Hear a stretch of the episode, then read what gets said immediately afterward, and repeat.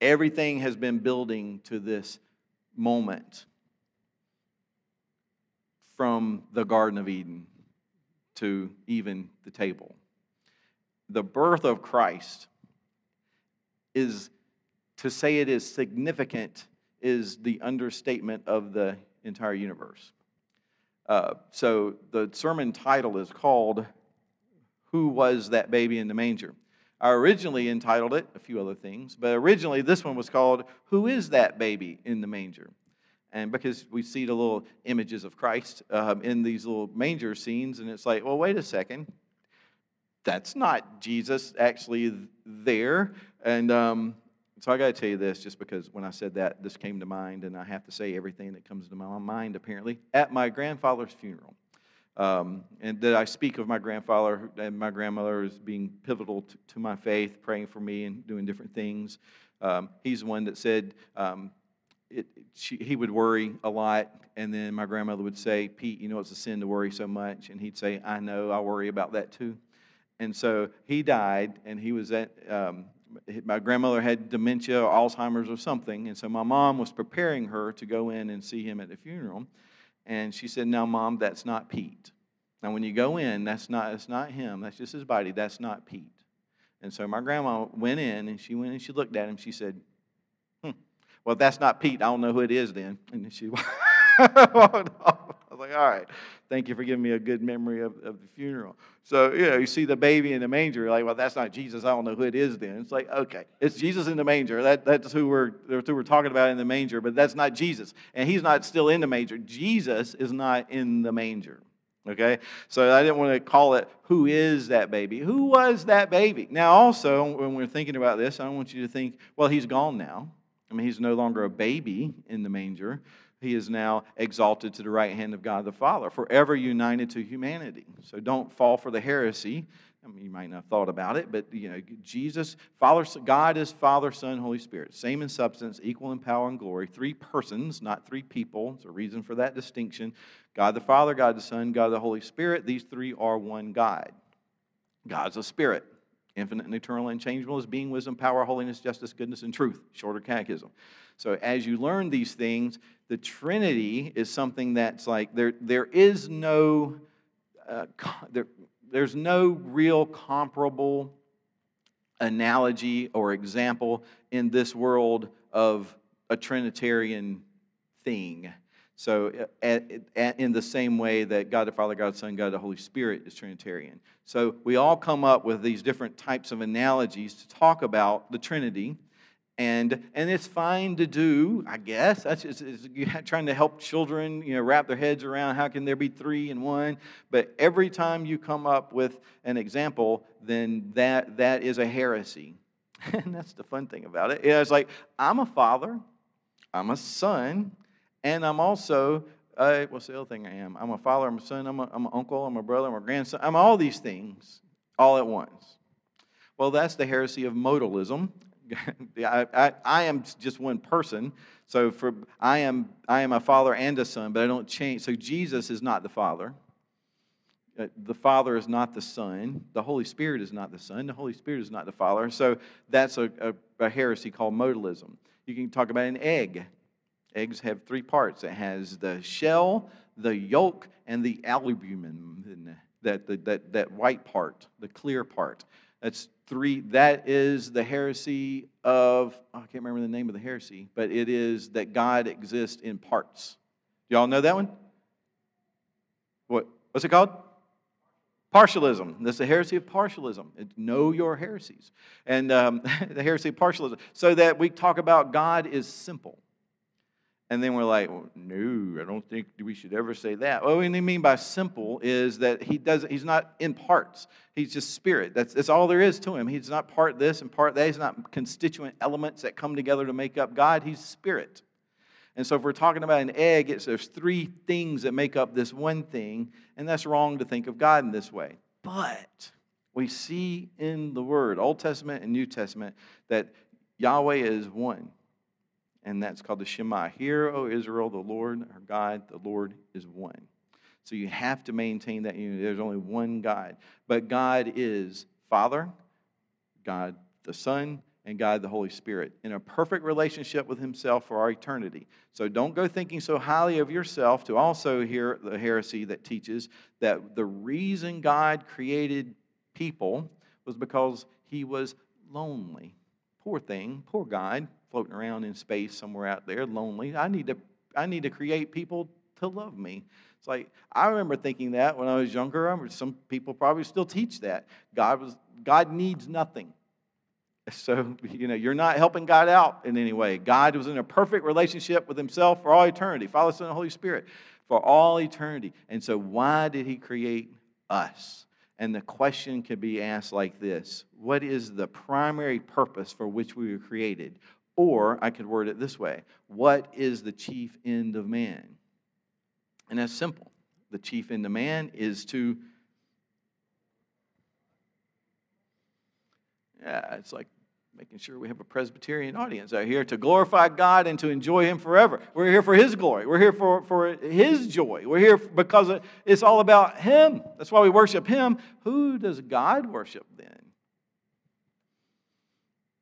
So, you know, God's not up there like worshiping us. Don't fall into that.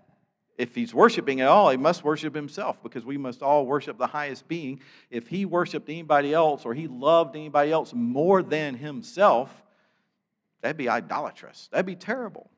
It's, it's hard to wrap your head around it, because any of us thinking like that about ourselves, one, we're wrong. Two, you're worshiping yourself, and you can't do that. You're just a creature. He's not just a creature. He's God. He's not going to give his glory to any other. And so when we see Jesus having the glory of God and being glorifying God and God glorifying him, it's the fact that Jesus Christ is God. Now, Sean read this morning from Luke chapter two, the birth story, the narratives, and we've we've heard all these things. We're familiar with the birth story. Although don't think that the United States, don't think that the children of North Carolina know this story well. I have heard several pastors, at least I know one, but I think there's more, that has went to a public school, and it could very well have been a private school. He just happened to go to a school, and he was reading to them um, the story of Jesus and talking about why did Christ come, and he talked, he said something about the garden and Adam and Eve. A couple of the kids were like, who's Adam and Eve? Never heard of Adam and Eve. In the state of North Carolina, there are children. I mean, maybe they did. Maybe they're lying and pulling this chain. But I don't doubt it. That there are children who don't know who Adam and Eve are, were, is. They don't know. They don't know the gospel. We are, we are not living in a pre-Christian era like when Christianity first came in. Like they've never heard of it. We consider ourselves to be living in a, a post-Christian America, a post-Christian world, where they've heard the gospel, but they've rejected it, and now here we are.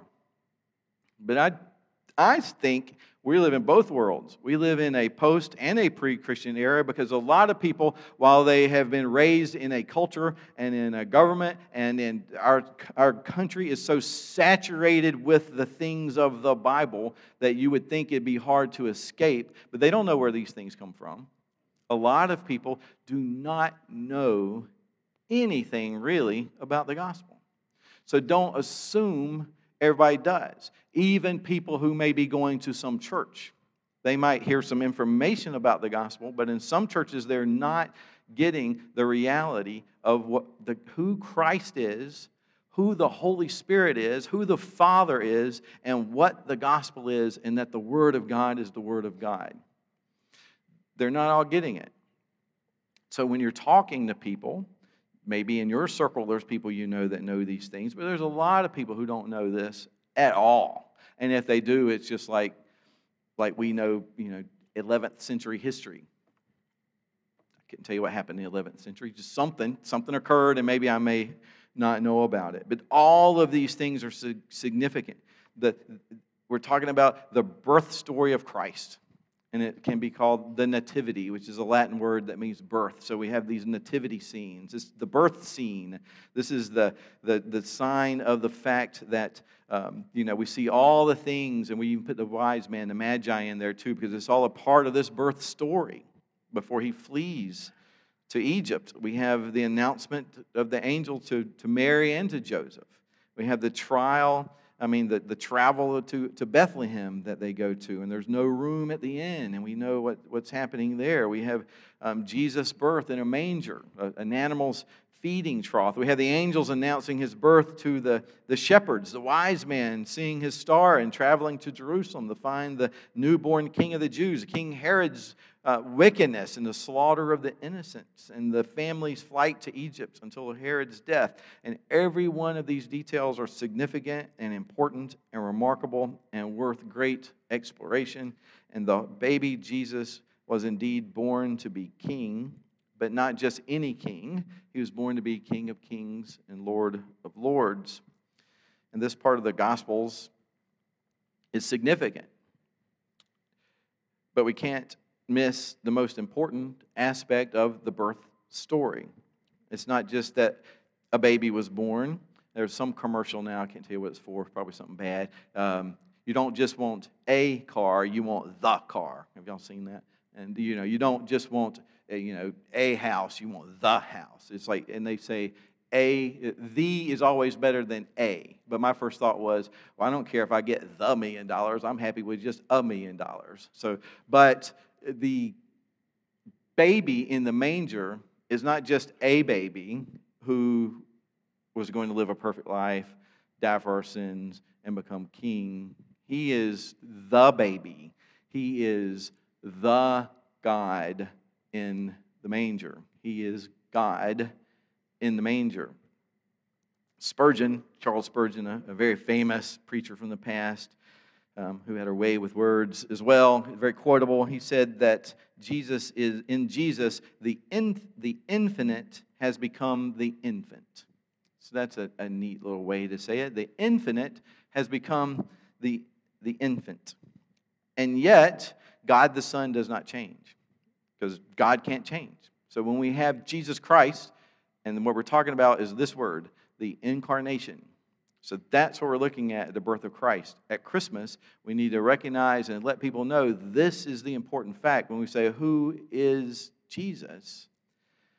Was he, yes, the baby born in the manger, but this is the incarnation of God the Son. It comes from the word um, carnal, which is where you get carnivores, like certain dinosaurs are carnivorous. That means they eat flesh, they eat meat.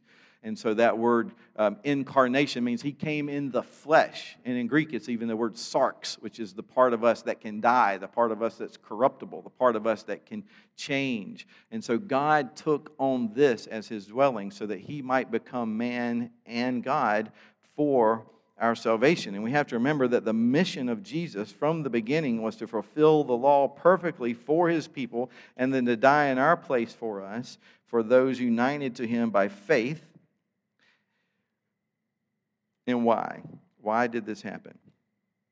Why are we opening gifts on Christmas morning? Because of this, the gift that was given to us in Christ Jesus. And so what makes you more happy on Christmas morning?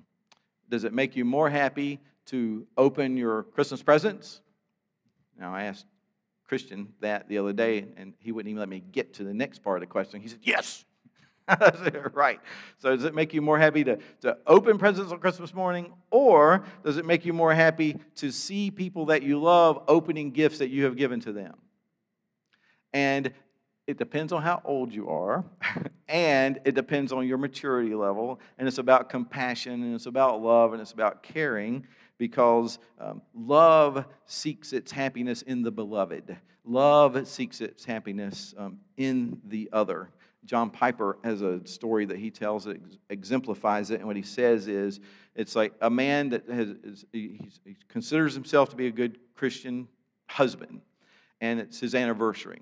So he says, I need to get flowers for my wife because that's my duty as a good Christian husband. If I, if I don't get a gift for my wife, I'm not a good husband. So he goes home, he knocks on the door, she opens the door. He said, today is our anniversary. I'm a good Christian husband. I do my duty. Here are your flowers. And she says, close the door. Yeah, it's like, what is that? I, I did my duty. But he says, but instead, the good Christian husband, He remembers it's his anniversary. He sees flowers. I got to get them. So he gets the flowers. He runs home. He knocks on the door. She opens the door. He says, "Dear, today is our anniversary. I saw these flowers, and I couldn't help but get them. Nothing was going to make me happier than to give you these flowers." And she looks at him, and she says, "Oh, this is all about you, isn't it?" And slams the door in his face. He said, "No, she wouldn't do that. It's like to see that somebody wants to see your happiness. It's just going to make me happy to do this for you." So if you think about it, you can't say, well, that does kind of make it all about you, doesn't it? You know, why'd you give your kids presents? Because you want to see them happy. Well, really? So it's all about you. It's like, no, no, no. Love is like that. Love gives. Love rejoices in seeing the ones they love rejoicing. Jesus endured the cross for the joy that was set before him.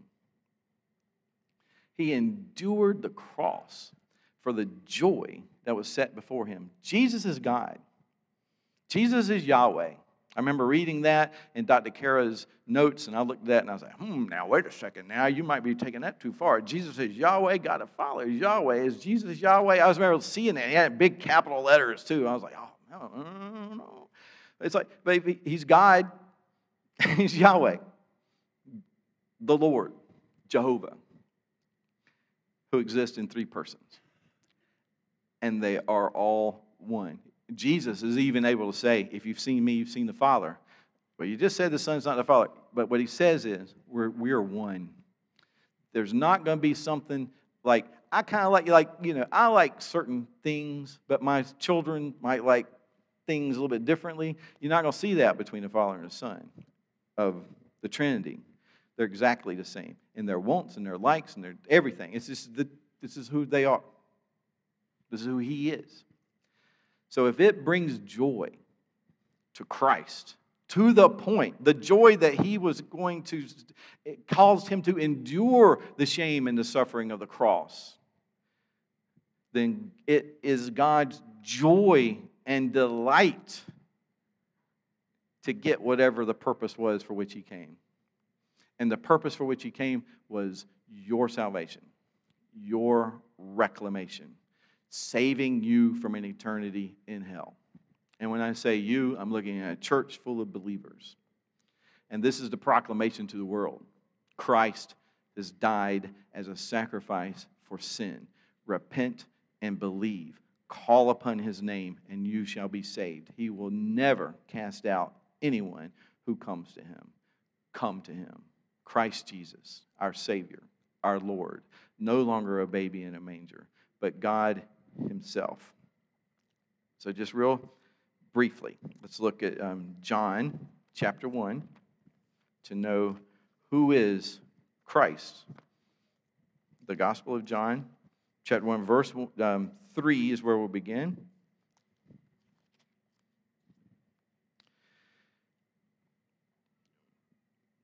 I have no idea why I wrote three, so we're going to start in one, obviously. John one one, very beginning. If you're reading this in Greek, if you have your Greek Bibles out, you'll see it says N R K. And then you'll, if you have also have your Septuagint and you return to Genesis one one, you'd also see the words N R K. And the word there is genesis, Genesis, which is the word in Greek. So what John is doing, he's saying, in the beginning, remember how the Bible starts, Genesis one one, in the beginning, God created the heavens and the earth. John says, in the beginning was the Word. And the Word was with God. And the Word was God. So he's saying, in the beginning, God. He was in the beginning with God. Now he's telling us, John's telling us, we're talking about Jesus, God the Son, who he's going to become incarnate. He doesn't become the Son at his birth. He is the Son from all eternity. This is their Trinitarian relationship. What happens at the birth of Christ is his incarnation. He becomes man. He takes on flesh. Verse two, he was in the beginning with God. All things were made through him. Without anything was not anything made that was made. In him was life, and the life was the light of men. And the light shines in the darkness, and the darkness has not overcome it. And then we go to verse fourteen. And the Word became sarx in Greek, flesh. It became, the Word became flesh and dwelt among us. And we have seen his glory, glory as the only Son from the Father, full of grace and truth. This is the Apostle John talking about this. And you know, we can say, have we seen his glory? Well, certainly not in its fullness. They saw the transfiguration too. They see the, the glory of Christ even as he's being transfigured and he's being glorified. But Jesus is God. There's, there's, there, there's no doubt about it. There's doubts about it, but that's a heresy. And so if it, it, it, there are places in which the Bible is very clear that Jesus, the, the claim of Scripture is that Jesus is God. Jesus was crucified for claiming that, for blasphemy. So as C S Lewis has pointed out, you can't say that Jesus was a good teacher and not believe he was God because he claimed to be God. And good teachers don't do that. Unless they're God. And indeed he was. And then we turn to Philippians chapter two. So it's in the Galatians, Ephesians, Philippians, G E P C, these letters of Paul. Philippians chapter two, beginning in verse five, to see who this Christ is. Paul is writing this letter. He says, have this mind among yourselves. So he's like, see this as an example for how we're supposed to be, but listen to who Christ is. Have this mind among yourselves, which is yours in Christ Jesus. Christ Jesus, who though he was in the form of God, did not count equality with God a thing to be grasped, but he emptied himself by taking on the form of a servant, by being born in the likeness of men, and being found in human form, he humbled himself and became obedient to the point of death, even death on a cross. Therefore, God has highly exalted him and bestowed on him the name that is above every name, so that the name of Jesus, every knee should bow in heaven and on earth and under the earth, and every tongue confess that Jesus Christ is Lord. And I believe we can even translate that to say, Jesus Christ is Yahweh, to the glory of God the Father. God the Father said, I will not give my glory to another.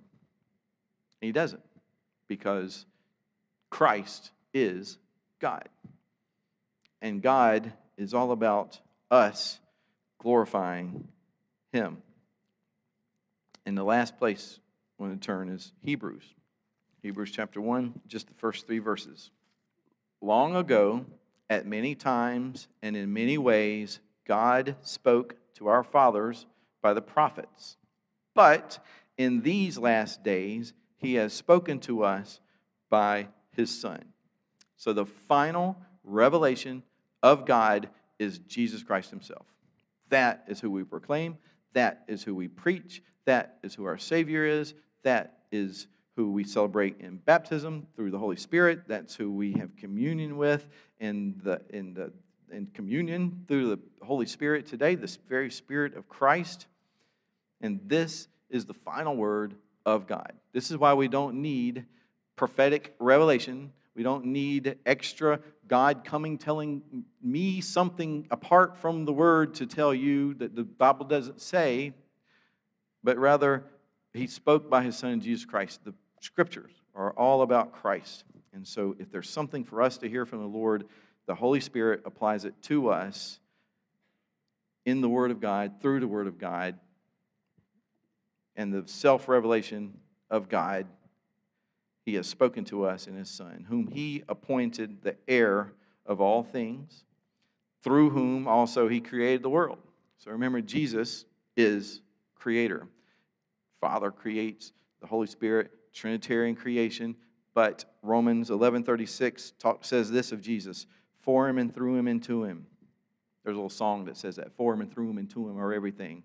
To God alone be the glory, glory alone, the glory alone. Not to us, not to us, but to our God be the glory. For through him, for him and through him and to him are all things. This is Jesus Christ. Everything is for Christ. Everything was created through him, and everything is to him. When we get to Romans eleven, we'll talk much more about that. In verse three, he's the radiance of the glory of God, the exact imprint of his nature. You don't know what God the Father is like? Don't think he's different than Jesus, and look what Jesus does. Look how Jesus is. And he upholds the universe by the word of his power. This is Jesus Christ.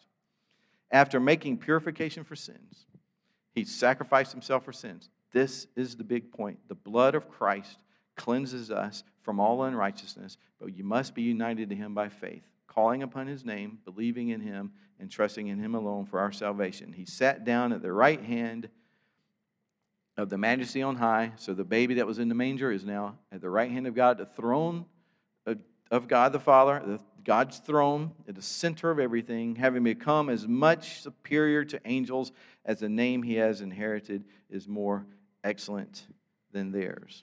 This is who we worship. He's not in the manger.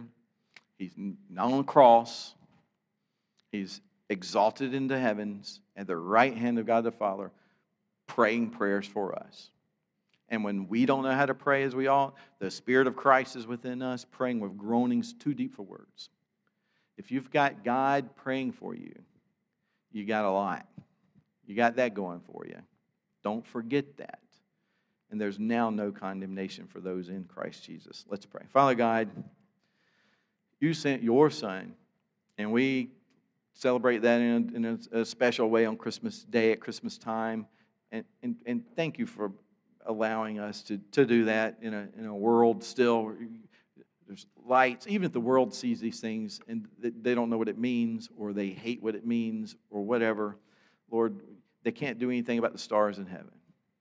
They declare your glory. They can't do anything about the changing of the leaves, the changing of the seasons, the green grass, the the the, the birth of a child, the way we're back. Thank you, good timing there, that you have created all things.